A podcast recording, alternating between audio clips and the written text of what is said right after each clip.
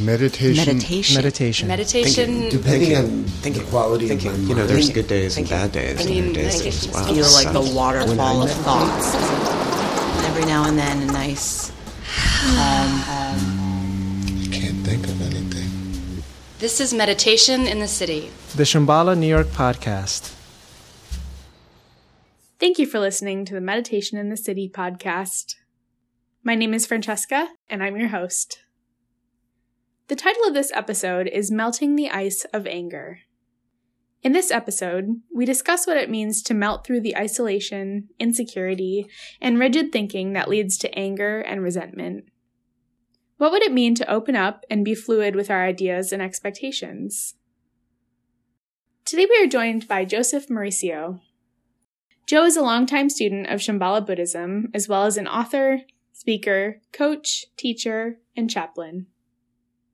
As the founder of Lifework mindfulness based coaching services, Joe offers Buddhist and Shambhala training principles to help private and corporate clients manifest lives of dignity, sanity, and strength. Here's Joe to take away the discussion. Tonight's talk is called Melting the Ice of Anger. Melting the Ice of Anger into the Flowing Water of Freedom. And it's based on a quote by Dilgo Khyentse Rinpoche, the former.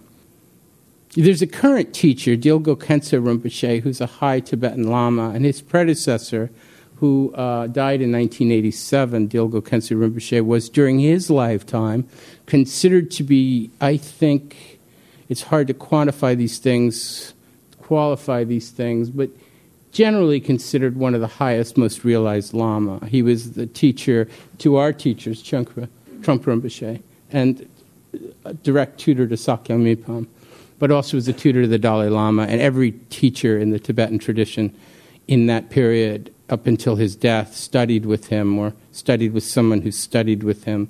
He was really brilliant, and he was very rarefied because he stood six foot seven inches tall, and that's very rare in the Tibetan tradition. So he was like two Tibetans tall, and a Tibetan and a half wide. It was amazing. And looking at pictures of him. If you get a chance, he was beautiful. He was a beautiful, beautiful man. And he just really long, with long, long, long hair and statuesque and, and just presenting and just beautiful. And he was a wonderful poet as well as a great teacher. And he spoke beautifully. And he has a quote that I thought was really wonderful. It's, I'm going to paraphrase a little bit because I want to condense it. But the idea is what he's explaining is that mind, your thoughts, the very things that you think are you, or maybe you don't even look at or didn't until you became a meditator and you just take for granted these things that we have in our heads that sort of allow us to look at the world and believe things about the world. Are they real and what are they? Who's generating all this? These are thoughts, and these thoughts are energetic. And he said thoughts are likened to water in his beautiful analogy.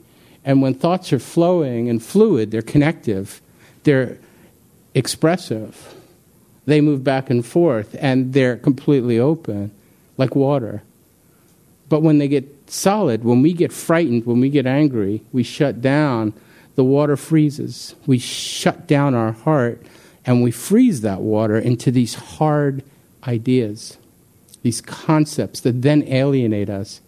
So water goes from a fluid connective thing to a hard delineating thing. Our ideas do that too, our thoughts do that. We have thoughts that are open and we listen to people and we're responsive to them and we kind of wake up and there's something really invigorating about that, of being around people that wake us up and are interesting to us and we're interesting to them and there's a kind of camaraderie and a communication and then something goes wrong we feel isolated and insecure, and something triggers us inside, and we shut down. And then all of a sudden, those thoughts become very rigid. They become a little bit like, well, what do I expect from a party like this? What, what do I expect from these kinds of people? And all of a sudden, we separate ourselves out. We become very rigid. And a lot of people live with that rigidness, that rigidity all the time, right? They have these isms and these ideas. Well, that person's not a very good Buddhist. That's a beautiful one. I love that one. What kind of Buddhist are you? like, what would the Buddha think? The Buddha reformed the whole religious systems of his time because of that kind of crap, you know? And he got people to sit and wake up and pay attention and really begin to wake their world up one breath at a time, you know, with what's real and what's direct and what's important. But many, many years later, right, we kind of turn that into an ism, and now there's a whole way that you have to be a Buddhist, and why do you eat meat, and why do you blah, blah, blah, and how come we don't do this, and we should do that? Instead of actually listening and beginning to understand, beginning to open up and be fluid with our ideas, we get rigid with our ideas. Obviously, there are people that do that politically and socially, economically, create barriers and boundaries. There's this fluid communication to people who are like them, but then it gets very rigid when they have to go too far uptown or something, right? In some other situation. All of a sudden, it becomes a little like, hmm. We start thinking through our concepts. Dilgo Khyentse Rinpoche said, the heat of compassion melts the solid ice of hatred and returns it to the fluid water of communication.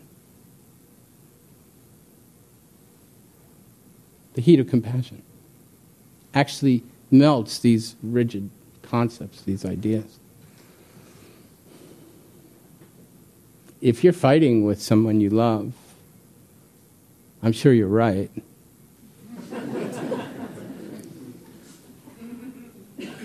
it's probably really important if you are. And you probably don't you love this when you argue with somebody that you become like this great lawyer that you didn't even know you could be? Like well you said I remember all of a sudden right? I can't remember I can't remember to shave but I all of a sudden remember something my partner said you know on February 13th exactly you said and we kind of build a whole case. You ever do that? You can't just say, look, clean the dishes. Then you got to say, you know, you never clean the dishes, and you also don't do this, and you don't do that. And we create these whole worlds. What is another person supposed to do? Are they supposed to respond to that and go, oh, thank you? Thank you. Thank you for telling me all these things I did wrong, and specifically when I did them wrong.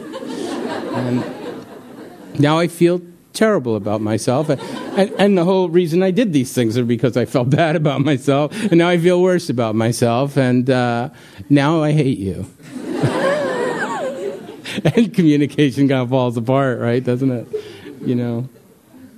When you're arguing with somebody you love, it's really good and instructional to remember that you love them. to remember that you love them. And if you were to do that and kind of remember some cute part of them or some part of them that you adore or experience that you love, you might actually be able to melt your anger or that separation or your self righteous indignation over who did the garbage. And actually learn to communicate. That's the key. It's really not about giving up and letting other people walk all over us. Compassion is communication. Communication is key. But communication implies, here's the scary part, the fine print. Communication implies that we change. It's not just like I tell you the way it is, and then you go, okay, thank you, thank you, thank you. I'm a life coach. People want me to tell them what to do. I love it when my partner goes, okay, coach. You're off the clock now. Okay? You're off the clock now. We're having a conversation. There's two people here. Although I try to do that as well in the coaching, that's more effective if you speak person to person. If you try to tell somebody what to do or try to create a situation where they have to do what you tell them to do, then Eh, maybe they'll do it, but won't there be a little bit of blowback, you know? There's two kinds of leadership that we talk about. Yeah, I'm involved in a lot of leadership situations in Shambhala. The two kinds of leadership that we talk about in Shambhala are lids versus flowers. Um, lids are is the idea of leadership that like I'm the boss. You do what I say. What part of that don't you understand? I actually worked for worked for this guy um, in the restaurant. Was in the restaurant business. Restaurant business is filled with lots of not enlightened leadership. And it's really interesting. This is like we're going to eat the food. And you think the people are all like, let us prepare food for the masses. Let us nurture people. I have gone to cooking school. Let me, you know, show my art to these people and share my heart. No, no, no. It's no, no. There may be three restaurants like that out of the 700,000 in New York. I don't know, you know, and they're probably vegan. But. They, I'm, and this is my concepts. Now, I'm, okay, compassion. Just like melt that. All right. Just melt that. Yeah. People don't beat vegetables up when they pull them out of the ground. You know, it's very interesting that a lot of the cruelty that happens in the animal, you know, slaughter business in the sort of meat industry, and you've probably heard about it and you're probably aware of it, right? These like underground videos that have been taken and stuff like that of really horrible cruelty. But it's interesting because you're in an environment where you're killing things. I'm not talking about meat or not meat. I've eaten meat. I'm trying not to, but I'll probably go back to it. I'm not talking about that so much as I'm talking about the idea of perpetuating cruelty. And all of a sudden, that cruelty becomes part of who we are. And then that cruelty starts to become part of our families and our lives and our societies, that kind of thing. Structures that create that are these ideas of lids. You have a boss, and the boss holds things in place. It's not that the boss says, oh, let's find compassionate ways to kill the animals, or let's find good ways to create cigarettes for people. It's the boss needs to cover their own financial butt. And out of fear that somebody else is going to take their market share, right? They clamp down. They clamp down on their world. Well, this also happens in beautiful environments and lovely not for profits trying to change the world. If a boss is frightened, if they're scared, if they doubt their own basic goodness, they're likely to project different things on different people. And of course, those people are going to act this way, and I have to be like this to circumvent that or to cut that off. Does that make sense? The idea of lids holds people in place. It holds people in place because I'm the boss, and you're not going to go any further. And maybe I can do it in a benign way if I'm really delicate with it. I can make you feel like you've got the whole world ahead of you, but really you're not going to advance any further then you're going to advance. Does that make sense? The other way of looking at leadership in a more relaxed way is this idea of flowers. That instead of the lid, the leader then becomes like the sun and encourages growth, growth from all the people involved. That begins to look at their charges in business, look at their charges in your family, look at yourself from GHP, Great Human Potential, to actually encourage the best in you rather than the worst in you. Imagine if you had that fight with tonight. Go home and try it. Have a fight with somebody you live with. And I'm kidding, but when it happens again, when there's that altercation or difficulty, think about the words you're using and are you promoting their great human potential?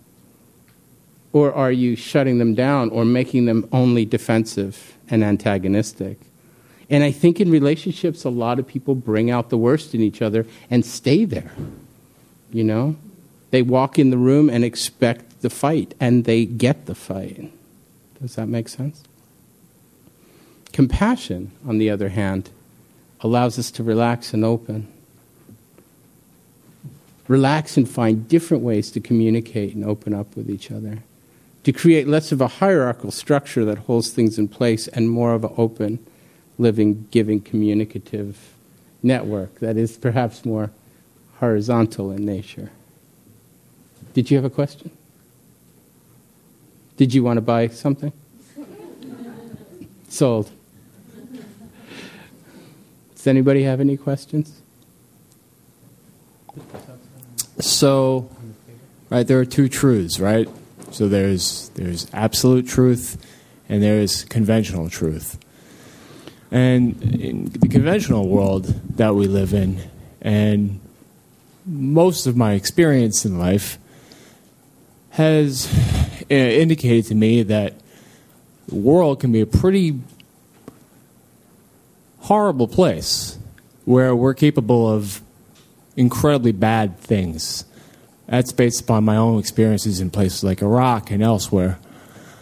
Uh, how do you reconcile that? Yeah.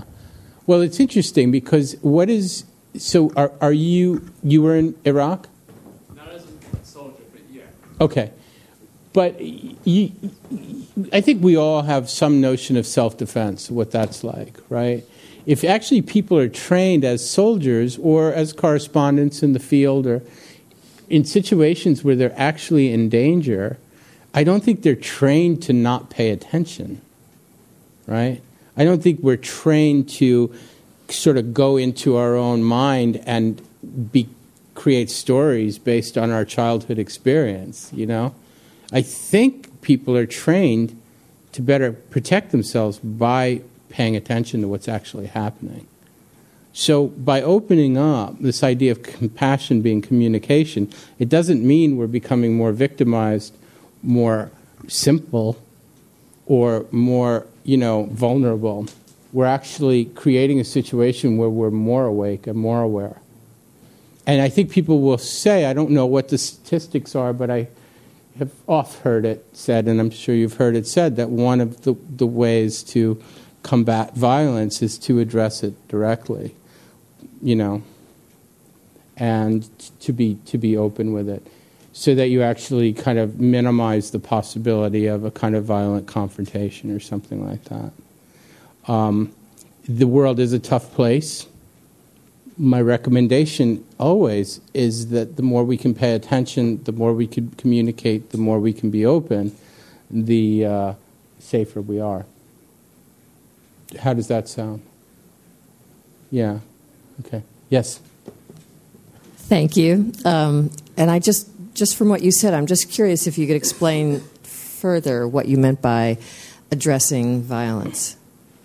Yeah, I mean, I, I, I want to just back off that a little bit because I'm not an expert at it, and I don't want people to go out of here and then, you know, get into trouble. Oh, is that a gun?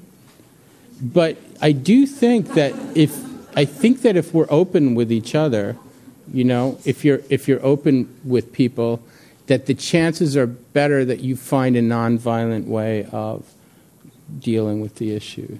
Does that make sense? Now, if somebody is actually confronting you with a weapon, is that what you're thinking of? No, uh, no. I was really curious what you meant. I, ha- I have a great example that I thought was wonderful. Uh, years ago, this huge guy was hit by a very small guy, punched him in the face right in front of my friend, and the huge guy who could have destroyed him just looked at him and said, "Ouch." You know, and I just thought that was so wonderful. Yeah. But uh, but I'd love more examples of what you mean by you know addressing violence because it's a tough thing. It's a really tough thing. It is me. a tough thing. There's a story that we heard, and I'm again, I, don't try this at home kind of story, but it illustrates the point. Trungpa Rinpoche, who was pretty fearless and crippled, I don't know if people know, he was kind of partially paralyzed from a car accident, and he was out um, at a at a at a pretty rough bar out in the country in, in Colorado, and the fact that he wasn't, I think, fit in socially there back in the '70s was kind of pretty clear. And he had gotten into kind of a somebody was starting with him, starting a little something with him, and the guy came out and apparently had a gun, and Trungpa Rinpoche looked at him and, and he pointed his finger and went, "Choo choo."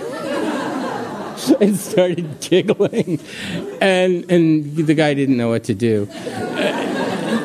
so to some extent that he was addressed and that there was this humor and there are people that tell the story i'm an attendant so this is the story has gone down in legend like oh my god like the attendants were like freaking out you know literally freaking out and this is before cell phone days or i think they would have been calling and the guy just went you're crazy you know and kind of walked away i probably wasn't going to shoot him anyway but there was a sense that if people present violence that they actually, in a way, are expecting violence in return. You know, it's like they're probably doing it because they think it's going to come at them, or in the past it's come at them. If you break that momentum, then you're actually kind of changing the course of something. Not recommending that you do this, and if you're a potential victim of violence, take care of yourself. That's the, what I'm talking about. But on a larger, more theoretical level, if you're the perp, if you're perpetuating violence on someone else simply because it was perpetuated on you, and now you're stressed and unhappy with yourself, and so you're laying it on somebody else, that's something you have the control to begin to wake up and stop. Does that make sense? Yeah, thank you. And if you're the person that could sit there and look at it and go, What are you doing here? Is this really me? Who are you talking to now? Does, does that make sense? Yeah. You know, the old thing of you get beat up. I talked about this in my last talk last month, but, you know, you get beat up. At, my dad used to get beat up, not beat up at work, but it was tough at work, you know. And he'd come home and just be raging with the family, right?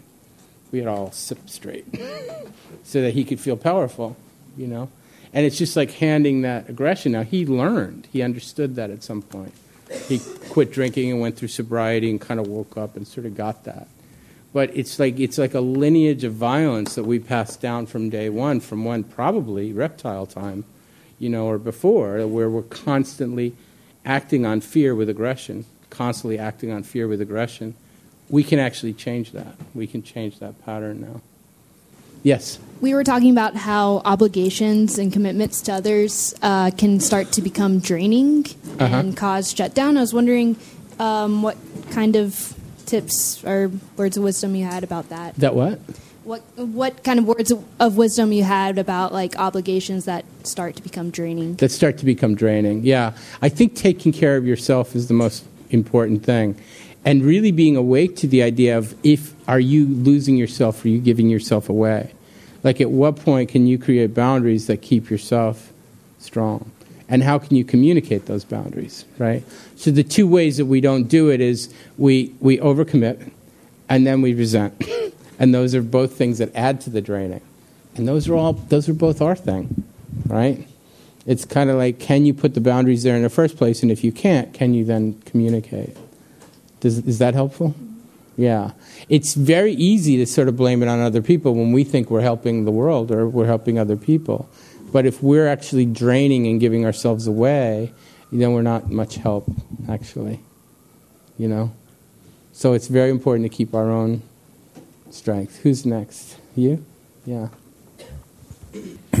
Um, what was really impressive tonight for me was not the, um, the, the aggression or the anger, but the opportunity to make contact with somebody. To, and that seemed to be for me what the message was tonight.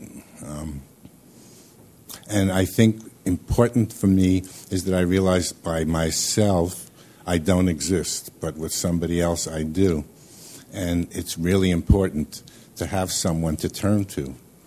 Um, and that seemed to be the situation for me tonight with this mm-hmm. guy. Yeah? oh, that's wonderful. Yeah. Do you have a question? I'm sorry. Do you have um, a question? Yeah, that's okay. No, it's fine to just share. And that was beautiful. Thank you. I, I can't think of a specific question. I'd like to hear your response to what I said. To what you said. Well, when you feel comfortable, right, you can open up. When you have somebody else that helps you feel comfortable, it's easier to open up question is that you didn't say this, but then I'm sort of feeding a little bit on the previous question about boundaries and things like that is why can't we just open up without another person helping us, you know? and, and maybe you can, you know, maybe you can. But it's also like interesting. Can we do that with ourselves? Can we just be open with ourselves? Can we be the person we're looking for? For those of us that are looking for somebody special in our life, you know, can we actually be loving and compassionate to ourselves, or do we constantly need another person to activate that? You know.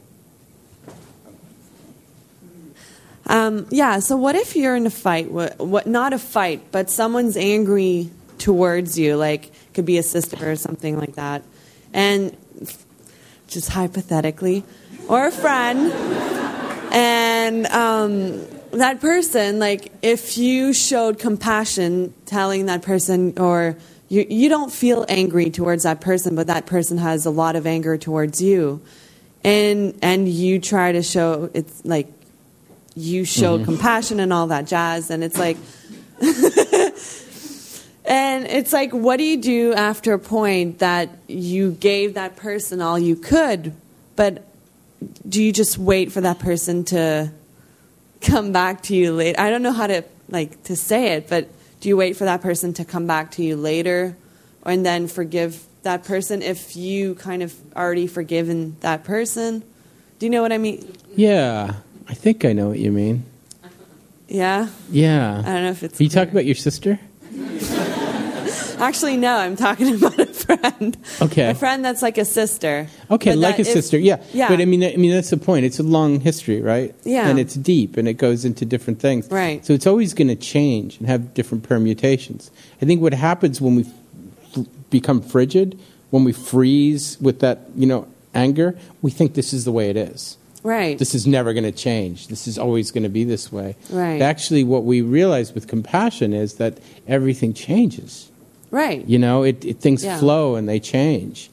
I also think that it's really amazing what you can do with just a smile and a look, more than we think. When you're angry at somebody, you don't want to do that. You know, Right, you- you don't want to see them, but that you could just check in with people, and that that's an undervalued thing that has much more power than we think. But what's an overvalued thing are long descriptors and explanations of what we did wrong or something. Right. Does that make sense? Yeah. That's an overused thing because that just keeps the wheel spinning sometimes. Sometimes it's good just to check in and see if things move.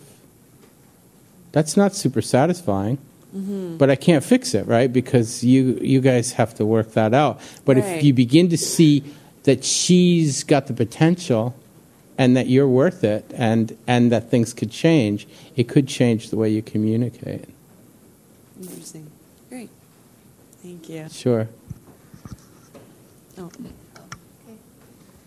Okay, because she said sister, so I kind of have like a sister, and like she used to be angry all the time. Um, so when I started learning about compassion was like um, two years ago, Mm-hmm.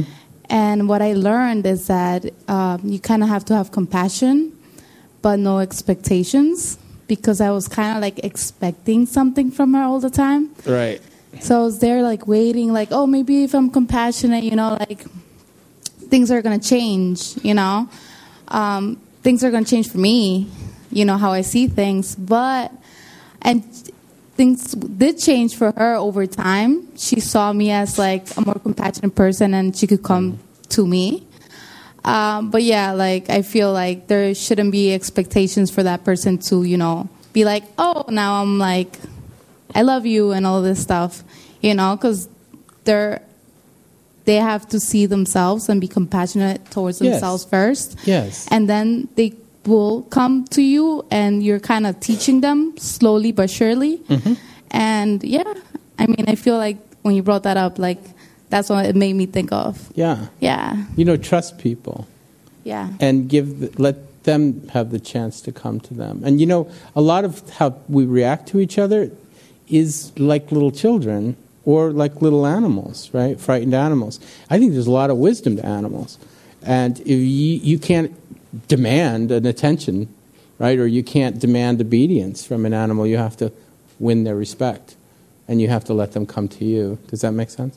Now, I'm not equating your friend with an animal, but we operate on that level. We go from intelligent beings to like vicious little wounded dogs, you know, and we get very solid, you know. It's actually, if we could actually treat each other with kindness and love and respect on some level, even if we're angry, you know, even if we're angry. Just go ahead. Well, first of all, I didn't think I was shy, but now I'm feeling shy. but I want to say thank you for all the laughs. I've, Yeah. I've had a great time. And I, I had two images that came to mind when you were talking, and then also when the other woman was talking about um, violence. And that is one is kind of the idea of childbirth. I've had 2 Mhm. kids, and I progressed very quickly, and I couldn't have any pain, whatever. And you know, it's so interesting because you're you're in pain when you're having a baby, and so you brace against that. You know, you tighten up, you tense up, and it makes it worse because then you can't breathe and you can't.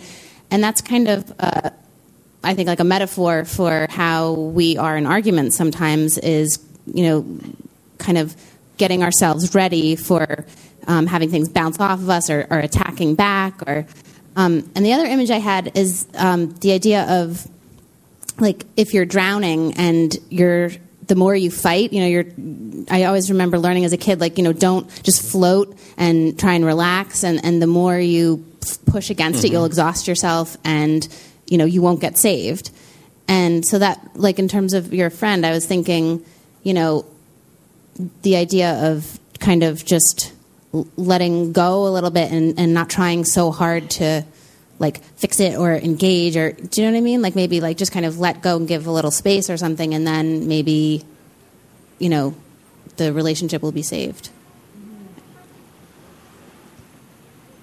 Thank you. Thank you very much. Well, I'd like to uh, just end with a bow and thank you all. Thanks for listening. If you enjoyed this episode and you'd like to help support the podcast, we invite you to leave us a rating and review, subscribe, and share this episode with your friends. Shambhala NYC also offers a variety of meditation courses for meditators of all levels. Check out our upcoming programs at shambhalanyc.org. Thanks again, and we'll see you next week.